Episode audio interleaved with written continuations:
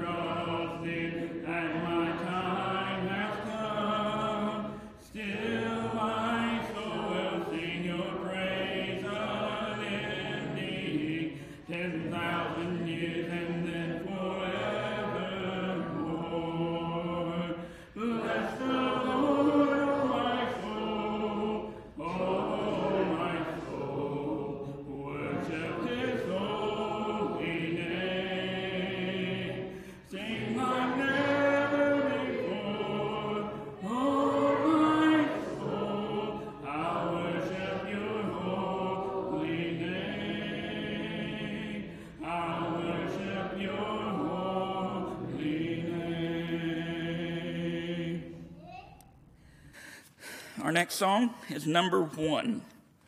Number one, A Beautiful Life. After this, Gary will have our reading and prayer.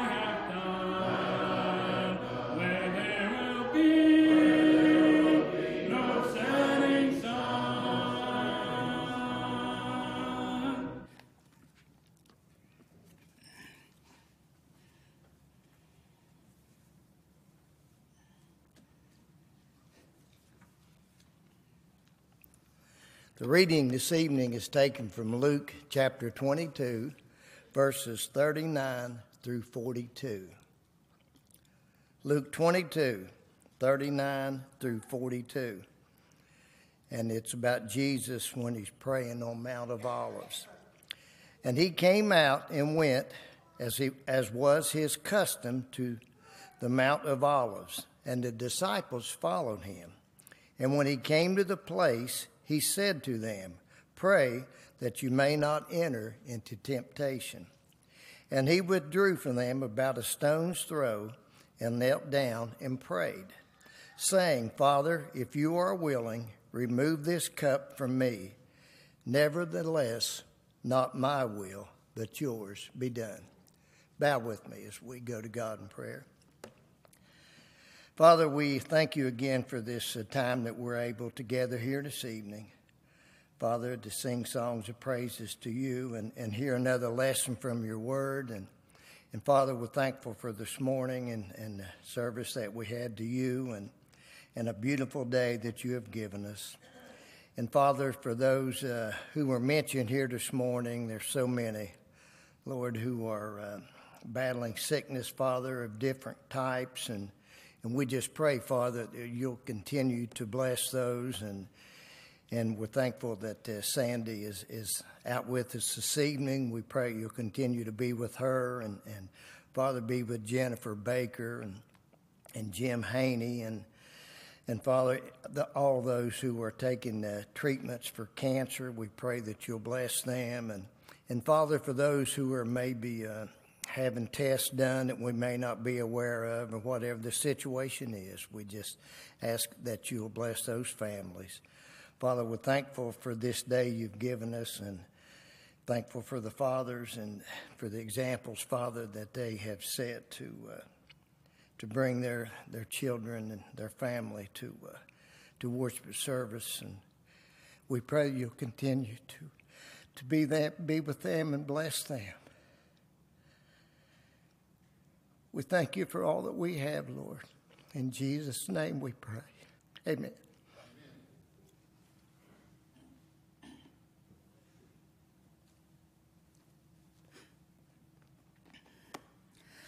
If you're using a songbook, our song of invitation this evening is number 23. All things are ready. If you would, let's stand. We'll sing number 345. It is well with my soul.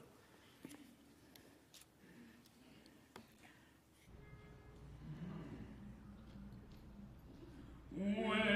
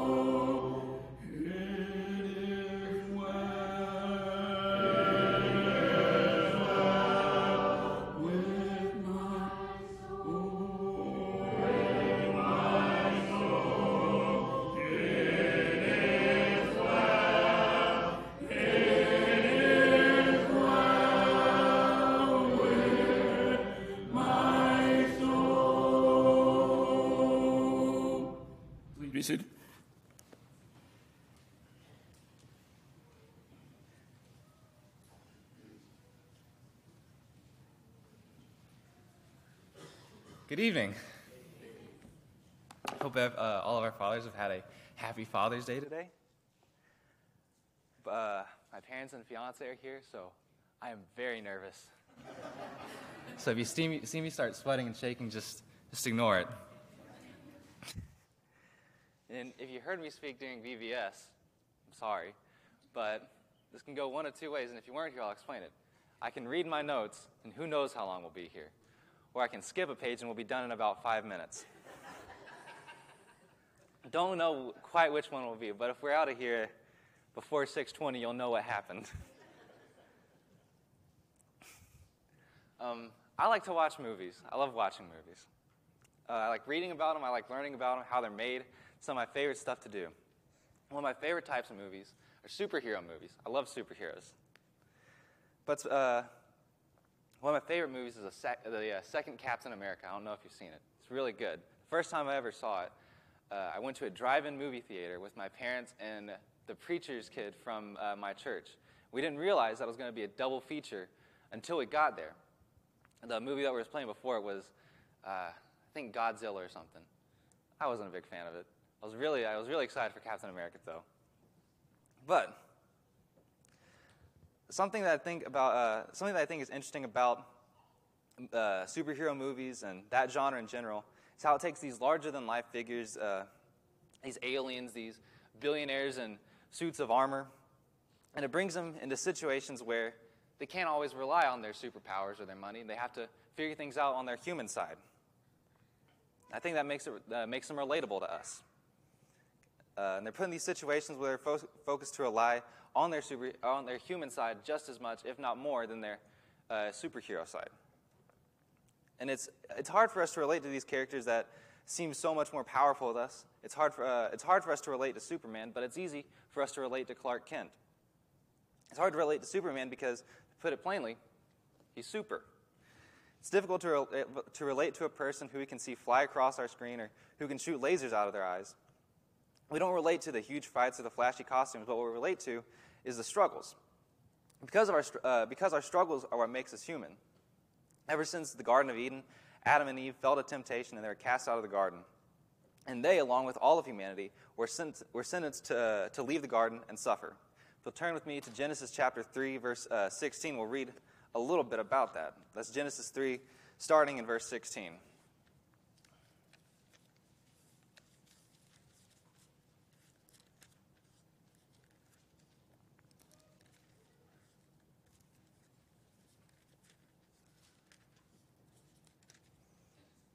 It says, To the woman he said, I will greatly multiply your sorrow and your, and your conception, and in pain you shall bring forth children. Your desire shall be for your husband, and he shall rule over you.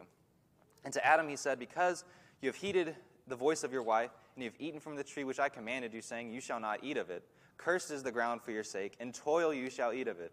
All the days of your life, both thorns and thistles, it shall bring forth to you. And you shall eat the herb of the field. In the sweat of your face you shall eat bread till you return to the ground, for out of it you were taken, for dust you are, and for dust you shall return. Since that day, man has been made to work and str- uh, struggle to survive.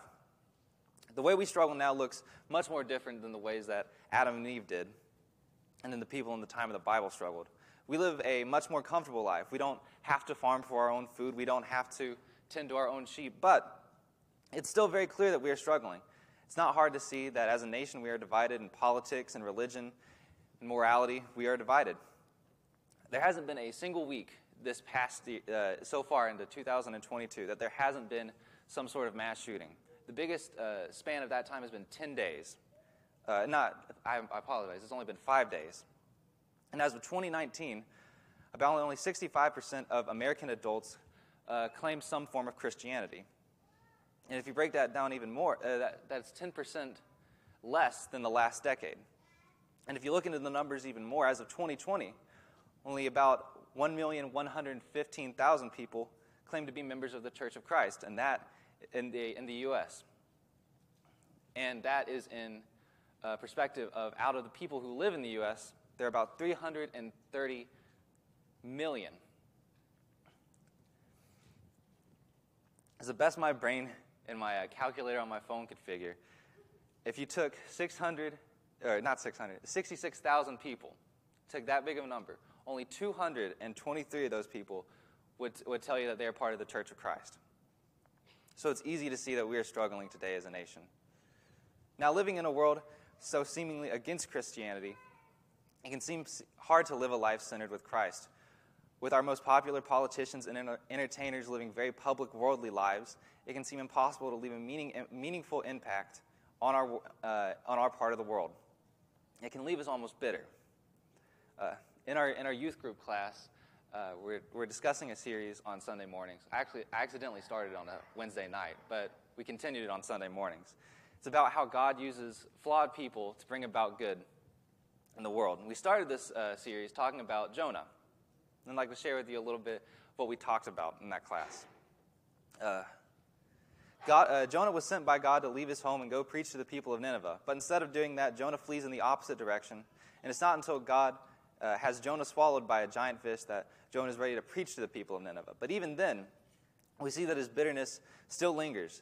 If you turn your Bibles to Jonah chapter 4, you'll see what I mean. Uh, the chapter 3 of Jonah ends with the king of Nineveh calling for a citywide fast. Every man, woman, and beast was called to fast, to wear sackcloth, and pray. But this repentance doesn't please Jonah. If we look uh, at the beginning of Jonah 4, it says, But it displeased Jonah exceedingly. He was angry, and he prayed to the Lord and said, O Lord, was, uh, is this not what I said when I was yet in my country? That is why I made haste to flee to, Tar- uh, to Tarshish, for I knew that you were a gracious God, and merciful, slow to anger, abounding in steadfast love, and relenting from disaster. Therefore now, O Lord, please take my life from me, for it is better for me to die than to live. Now, we don't exactly know what happened to the people of Nineveh after this. Well, we know that in around 612 BC, Nineveh was destroyed. That's a little over 100 years after, after Jonah had preached to them. We can assume that they returned to their unholiness because of how Nahum talks about uh, the people of Nineveh, and he calls it the bloody city. Jonah had become bitter. After, after the city of Nineveh had repented for the time, he was struggling to accept that this city, who was known for their vicious, evil nature, was capable of changing their ways, even for, even for a time. And because of this, he thought it would have been better for them all to die in sin than to have the ability to hear about God. God takes this bitterness that Jonah has, and he uses it as an opportunity to not only teach Jonah, but us, us reading about mercy. Jonah set up this little shack outside of Nineveh. And God made a, a plant for him, a plant big enough to provide shade for Jonah. We see uh, in verse 6 of chapter 4 that no, uh, Jonah was exceedingly glad because of this plant. But then the next day, God sends a tiny little worm to eat and destroy this whole plant. And this is where the story of Jonah ends. Jonah's perspective was completely backwards. He had a perspective that was bitter and self centered. We can see from this strong focus on the plant that shaded him from the sun, which caused him so much happiness, that his heart was focused on himself, not the thousands of people in Nineveh who needed redemption from God. That lesson for Jonah was to teach him to be less self centered and to focus more on the common good, especially if it's an advancement for God. Of course, God gave us the perfect example of someone who, came over, who overcame the struggles of life. God sent his uh, son to earth, Jesus, to become equal parts God and man, which meant that he faced the same temptations that we face today. Not only that, but Jesus uh, came face to face with the devil, hopefully closer than any of us will ever get to being face to face with the devil. Uh, and he became tempted three separate times, and each time Jesus responded to those temptations with Scripture. If you'll turn, to, turn with me to Luke chapter 4, we'll see this.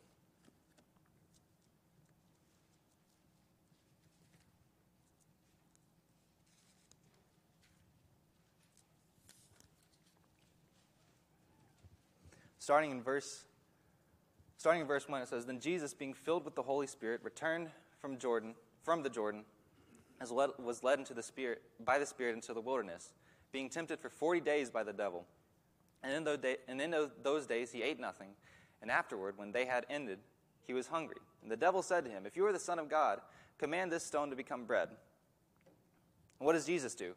He responds with scripture saying it is written man shall not live by bread alone, but by every word of God.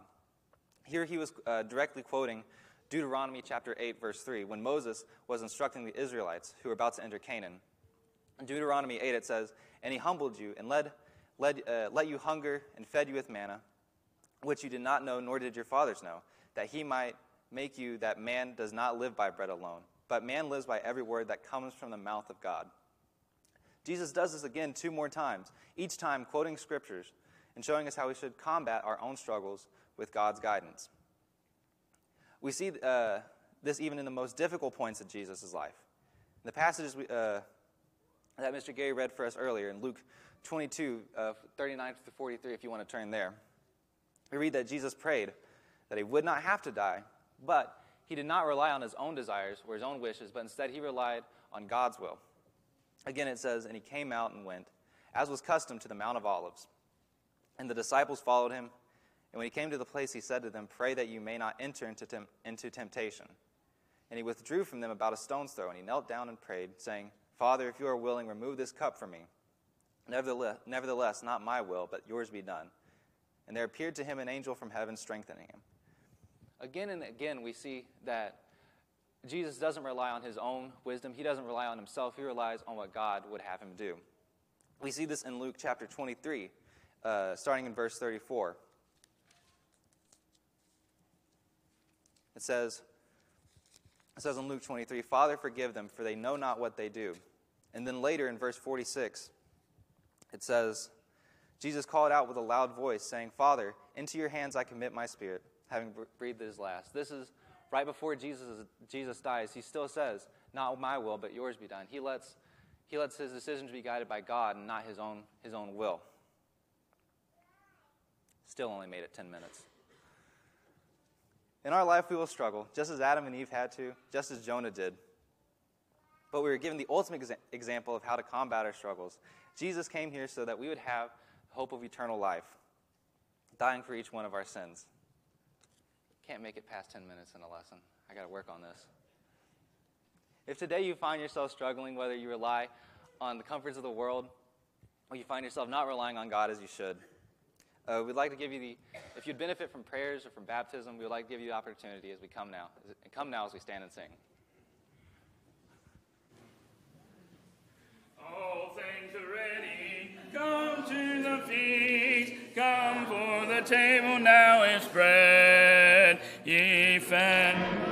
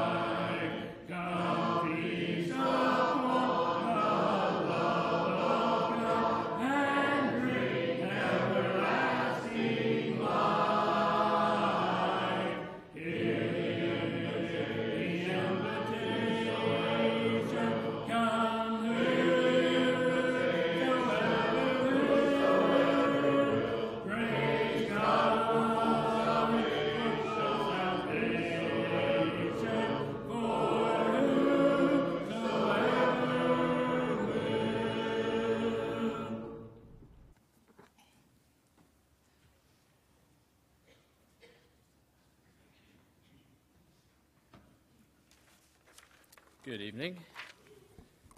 Thank you, Sam. Appreciate your thoughts and uh, appreciate you as well. Just uh, some updates on our announcements. Um, reminder there'll be a deacons and elders meeting um, after services this evening.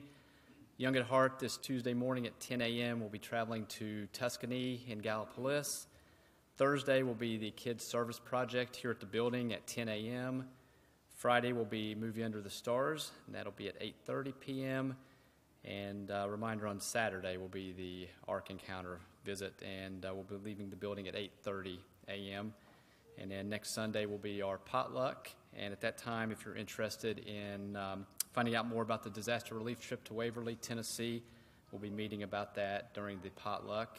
And then uh, later that, that afternoon, the young kids will be uh, leaving the building at 4 p.m. to go to the strike zone for bowling. So, a lot going on this week. So, again, encourage you to pick up a Rome journal and take a look at all those activities and uh, find, uh, find opportunity to, to get involved. Looking forward to that. And uh, updates to the prayer list. Just uh, continue to keep Murda Calicote, this is Beverly Ever- Edwards' great aunt, in your prayers. Uh, Jim Haney and Jennifer Baker as they continue their cancer treatments. Sandy Galloway, good to see here, her here this evening. Continue to pray for recovery from her surgery. Uh, Janie Judge, this is Chad's mother. She was recently diagnosed with breast cancer. And uh, keep the uh, family of uh, Kevin and Sheila Harvey, uh, their son in law's uh, father, passed away unexpectedly. Keep them in our prayers. That is all the announcements that I have. And if you haven't had the chance to take the Lord's Supper, you can do so at this time in the conference room through this door. And we'll have one more song and be dismissed in prayer.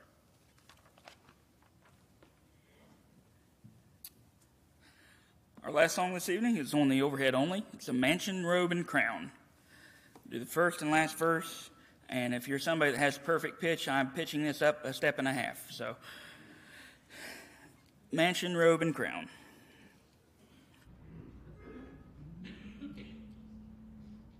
I'm gonna train my earthly hope for many one bright and fair.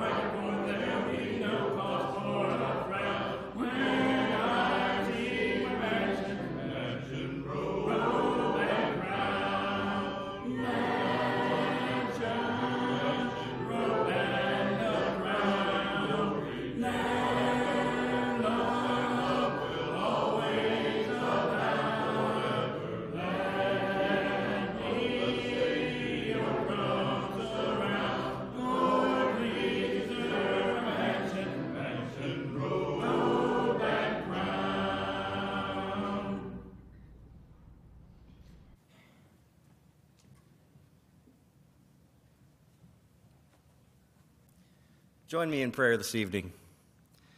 Our Heavenly Father, thank you so much for allowing us to come together and, and worship you. We thank you for this time that we've been able to, to sing our praises and, and the words that Sam shared with us, Lord. May we remember that God uses flawed people like us to do his work.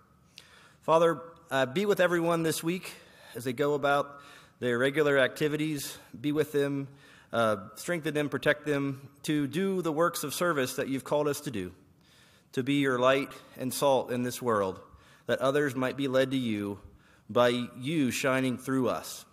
In Jesus' name we pray. Amen.